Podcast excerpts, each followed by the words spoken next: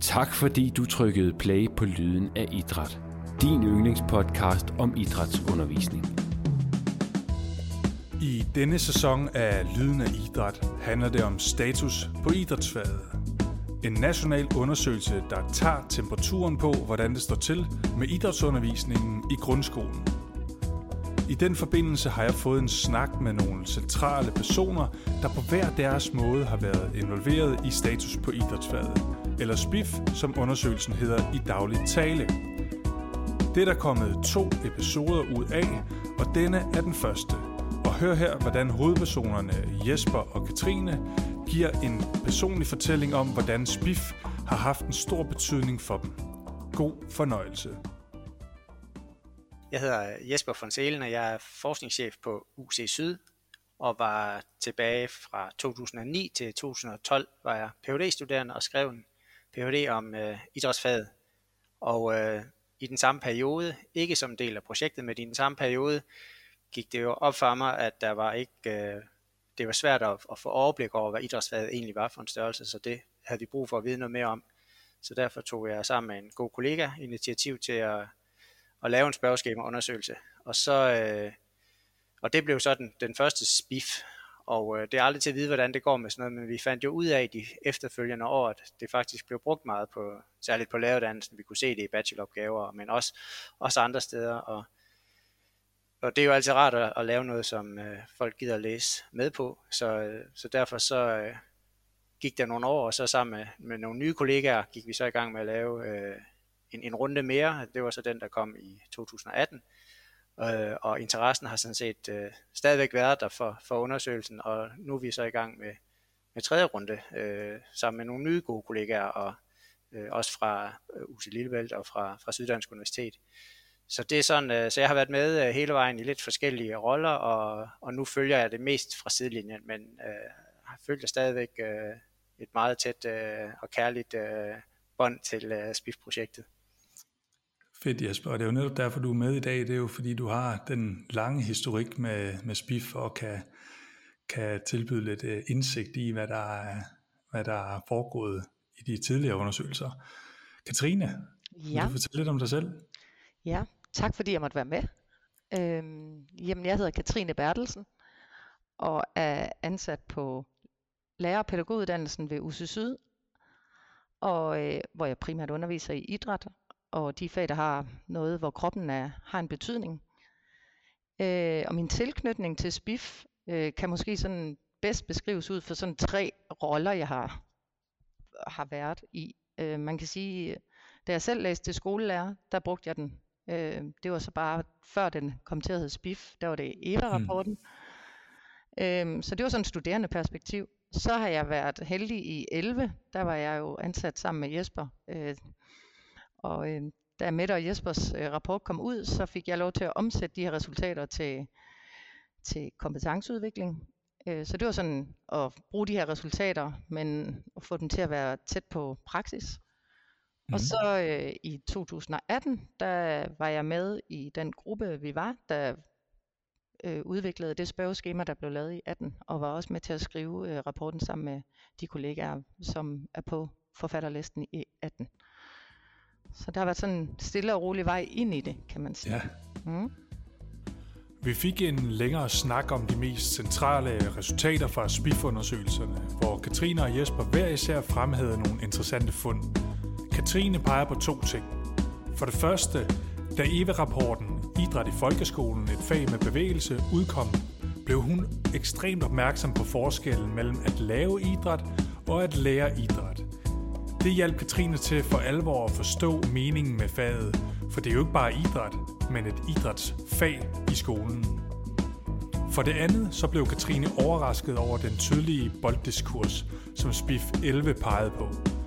Det gav anledning til at vende blikket indad og tage hendes egen boldspilsundervisning op til revision, hvilket fik hende til at gå fra en mere sportificeret tilgang til boldspil til en mere pædagogisk og didaktisk tilgang til boldspil. Og det kostede blod, sved og tårer, men SPIF har altså hjulpet Katrine til at ændre syn på, hvad god idrætsundervisning er. Jesper fremhæver den overordnede fortælling om, at der er sket en positiv udvikling fra 2004 og frem til 2018, hvor faget har bevæget sig fra bare at være et aktivitetsfag til at blive et didaktisk fag. Den udvikling er meget tydelig hos de ældste klasser, så Jesper er spændt på, om det også har forplantet sig til de yngre klasser. Jeg spurgte Jesper, om han ville udfolde, hvad SPIF egentlig står for, og hvad det er for en størrelse. Det vil jeg meget gerne. Altså SPIF står jo for status på idrætsfaget, og er et projekt, der har løbet i mere end 10 år. Der er 4 datasæt, et fra 2006, et fra 2011, et fra 2018, og så er der så ved at blive genereret et nyt datasæt her om nogle ganske få uger. Så det er et projekt, hvor vi løbende, kan man sige, tager temperaturen på idrætsfaget, får beskrevet en status, hvad er det for nogle ting, der rører sig, hvad er idrætslærerne optaget af, hvordan går det med de mål, der er for faget, hvordan går det med, hvilke indholdsområder er der fokus på, og den slags. Og man kan sige, så det er, sådan, det er nogle nedslagspunkter, hvor vi kan se, hvordan så idrætsfaget ud der. Så der er jo også, kan man sige, der er også den her sådan, longitudinelle blik på, hvordan udvikler faget sig egentlig, hvad der sket i de her år, og det er jo den slags datasæt findes der ikke så mange af, og det er jo virkelig interessant, og altså, ja, så mange, der har interesse for idrætsfaget og idrætsdidaktik helt generelt, synes jo, det er spændende at forholde sig til, hvordan går det med sådan et fag med, at der er jo øget fokus på sundhed i samfundet, så kom skolereformen, så blev der indført prøver osv. Der sker en masse ting omkring faget, og hvad gør det egentlig ved idrætslærernes syn på de her ting? Så det er det SPIF-projektet er, og jeg tror ikke, at det er noget, der stopper lige forløbig, fordi vi bliver ved med at se, at der er interesse omkring det. Idrætslærerne vil bruge det, vi ser det rigtig meget på læreruddannelsen, og så jeg tænker, at det er noget, vi gerne vil blive ved med at undersøge med sådan 3-4 års mellemrum. Ja, fedt. Og det er jo, der var du inde omkring det her med, hvorfor SPIF er vigtigt for idrætsfaget på sådan et nationalt plan, men hvis man nu tager det ned på sådan mere på et skoleplan og for den enkelte idrætslærer, Katrine, kan du fortælle noget om, hvorfor SPIF er relevant for skolen som institution og så for den enkelte idrætslærer? Jamen jeg tænker faktisk, at tit når man underviser i et fag, så har man jo fået en grunduddannelse, og der fik man præsenteret faget i forhold til der, hvor faget er, men også i forhold til sådan en historisk indføring i, hvorfor vi forstår idræt, som vi gør, og vi læser bøger, der både er up-to-date, men vi læser også noget, der er lidt ældre. Og så kommer man ud og møder den der verden, som jo heldigvis ligner noget af det, vi har lært, men som også en gang imellem gør noget andet ved os. Vi kommer ud i nogle faggrupper, vi kommer ud og på nogle skoler med nogle faciliteter og nogle rammer, som også er med til at styre vores måder at arbejde på. Og det synes jeg faktisk, at det er vigtigt, at den enkelte lærers oplevelser med at stå med et fag, som er kropsligt, og hvor der er nogle andre ting på spil, synes jeg faktisk er vigtigt, at vi får belyst. Og derfor er det rigtig vigtigt, synes jeg, at man som lærer både er... Altså, det er en måde sådan at se lærerens arbejdsvilkår, hvis man kan sige det sådan, følge dem. Det synes jeg er relevant, og så synes jeg også, det er vigtigt som lærer, at man oplever, at der er faktisk nogen, der også er interesseret i på en eller anden måde at bearbejde det, eller være med til så også, altså hvis man står i noget, og vi kan se, jamen det er der faktisk ret mange, der siger, jamen så er der faktisk også måske en gang imellem noget, vi kan gøre noget ved, altså at det faktisk også måske har en mere værdi med de resultater, at det kan bidrage til eventuelle ændringer, eller et nyt fagsyn, eller at fagets status varierer, og hvad skyldes det? Altså, så jeg synes, det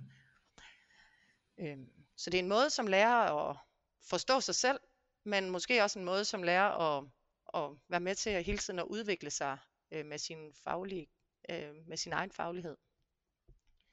Så tænkte jeg lige på før med det nationale plan, som Jesper også refererer til, at jeg synes noget af det, der er interessant, når man i hvert fald både læser sådan nogle rapporter, men også når man også sidder og bearbejder data, det er jo det her med, at noget kan få noget, altså præge nogle politiske strømme, ikke? Og noget kan præge nogle sådan organisatoriske perspektiver, og noget går ned, som vi lige netop snakker om, på den enkelte skole, og har betydning for den helt almindelige idrætslærer, som står derude hver dag og skal løse den her opgave. Så jeg tænker det der med også, at at det har både noget politisk, men organisatorisk, og så den der tætte relation til læreren. Ja, spændende. Nu indledte I jo med at fortælle lidt omkring nogle af resultaterne fra de tidligere spiffer. Er der ellers andre af resultater, som vil være vigtige at fremhæve, hvis det nu er, hvis man ikke lige har fået kigget i nogle af SPIF-rapporterne endnu? Kan I komme med nogle bud på det? Altså jeg vil sige, hvis man tog rapporterne frem og læste dem fra start til slut, de 3 rapporter, der findes nu, så udover det sikkert ville være en lidt lang læsning, men altså man vil få et billede af et fag, der jo udvikler sig fra, går hen imod fagdidaktik, fra at være aktivitetsstyret. Og så noget, jeg synes, der er vældig spændende også i forhold til det fremadrettede, det er det her med, at lærerne faktisk føler et ansvar for elevernes sundhed. Og det er jo en vældig spændende diskussion. Er det overhovedet så noget, en skole og en idrætslærer skal tage på sig? Har man som idrætslærer et ansvar for elevernes sundhed? Og hele den diskussion, der er omkring bevægelsens rolle egentlig på skoleområdet, og om kan man ikke også lige tage idrætsfaget med ind i den, så kan idrætsfaget løse nogle opgaver der. Ikke? Og der står idrætsfaget over for at kunne blive brugt som sådan et værktøj ind i en bevægelses-sundhedsdiskurs, og det kan jeg godt komme til at udfordre faget, fordi faget har jo sin helt egen eksistensberettigelse, der er noget fagdidaktik, ikke? Og hvis du spørger en idrætslærer, hvad er det bedste, hvad vil du som idrætslærer, de svarer jo næsten alle sammen, kan jeg få de her elever til at synes, det er sjovt at bevæge sig, så har man noget mål som idrætslærer, og det skal vi bare holde fast i. Altså der er noget der med idrætsfaget, som idrætsfaget kan. Og jeg synes det der med, at når idrætslærerne siger, at de føler et øget ansvar for elevernes sundhed, så kommer vi virkelig ind sådan helt i kernen på, hvad er det egentlig, vi skal med den her skole, og er det, altså, kan vi risikere, at idrætsfaget sådan bliver et værktøj til noget andet, og det mister sin egen eksistensberettigelse. Noget af det, jeg har spændende. Undskyld. Ja, det bliver jo spændende at se, hvad det er, at de svarer i, om nogle uger i forhold til den her problematik her, du bringer på banen. Så ja, men Katrine? Ja, jeg har faktisk også noteret noget, fordi jeg synes, det har en kvalitet, at rapporterne kommer sådan løbende, og jeg synes også, det har en kvalitet, at der er nogle spørgsmål, der går igen, for netop at kunne sammenligne, altså simpelthen at sige, jamen, hvad siger lærerne i dag om fagets status, når vi spørger til det, ikke? Altså, så der er noget sammenligneligt. Og så synes jeg, den der kvalitet i, at vi også tager nye spørgsmål med, altså fordi netop faget udvikler sig, og vi er jo interesseret i den udvikling, faget er i. Altså det er jo en status på faget, og ikke hvordan det var engang kun. Så jeg synes, den der kvalitet vil jeg gerne fremhæve. Og så har jeg noteret mig noget, som jeg kan huske, jeg også blev meget optaget af, og det ved jeg i hvert fald også er noget, man fra ministeriets side også er optaget af. Det her med, at vi i 2011 kunne se, at der hed det centrale kundskabs- og færdighedsområder, CKF'er kaldte vi dem, da jeg gik på læreruddannelsen. Og i 2011 så var det den der med kroppen og dens muligheder, som den hed. Og så de 2 idrætskulturer og den sidste, som jeg faktisk ikke engang kan huske, idrættens værdier, tror jeg faktisk, idrætskultur og idrættens værdier, de var slet ikke, dem havde forholdt lærerne sig ikke til i 11. Så har vi fået en prøve i idræt, og jeg tror, den har haft stor betydning for, at man har været nødt til at sige til sig selv som faggruppe og som idrætslærer, jamen vi har et fag, der har flere områder, vi skal tage os af på en og samme tid. Og da vi så fik fællesmål og den forenklede udgave, så fik vi 3 kompetenceområder, der lignede dem, vi havde CKF'erne. Og der kan vi jo se, at vægtningen er, altså prioriteringen og vægtningen mellem de 3 kompetenceområder er mere i balance, hvis man kan sige det sådan. Altså vi forsøger alle sammen at ramme fagets helhedsforståelse, og ikke kun til gode se det, der hedder alsidig idrætsudøvelse, hvor vi kan finde vores indholdsområder. Og den dimension, synes jeg, er interessant. Og det vil jeg gerne fremhæve som noget positivt, for jeg synes netop idrætsfagets dannelsespotentiale kommer frem, når vi ser det i et helhedsperspektiv. Ja, så det ikke bare enkeltstående indholdsområder og aktiviteter, der bliver arbejdet med. Ja, for diskursen havde det svært, ikke? Altså, og derfor, altså, så, hvis ikke vi fik de andre perspektiver med, altså forstå et boldspil i et, hvad kan man sige, et demokratisk perspektiv måske, eller forstå et boldspil ud fra en historisk ramme, eller forstå et boldspil i forhold til samarbejde eller fællesskab. Det giver nogle andre muligheder for både læreren og måske også for de elever, der skal være med til idræt. Ja, fedt. Nu har vi jo flere gange nævnt, at SPIF 22 bliver åbnet for besvarelser lige om lidt, og der er det jo bare mega vigtigt, at så mange idrætslærere og lærere, der generelt underviser i idræt i skolen, og pædagoger også, svarer på spørgeskemaet. Men kan I komme med et rigtig godt argument til dem, der underviser i idræt i skolen, om hvorfor de skal bruge lidt tid på at svare på spørgeskemaet? Det er fordi, vi gerne vil høre alles stemme. Altså de argumenter, man kan føre på bagkanten af sådan en analyse her, de er ret afhængige af, hvor mange respondenter der er med. Og der vil også være nogle respondenter, der kan læse rapporten og blive nervøse for, om deres stemme nu også har været hørt. Så hvis man gerne vil sikre sig, at ens syn på idrætsfaget er med i de argumenter, der kommer, så er det bare med at komme ind og svare spørgeskemaet. Ja, altså høj svarprocent, det bidrager jo altid til mere brugbar og troværdig viden. Så selvfølgelig er vi også optaget af det, når vi står der og kigger på et datasæt. Ja, så det vil vi da ønske, og jeg er ret sikker på, at det også er det, der kommer til at ske. Tjek. Så hermed opfordring sendt afsted til at få besvaret spørgeskemaet. Helt sikkert.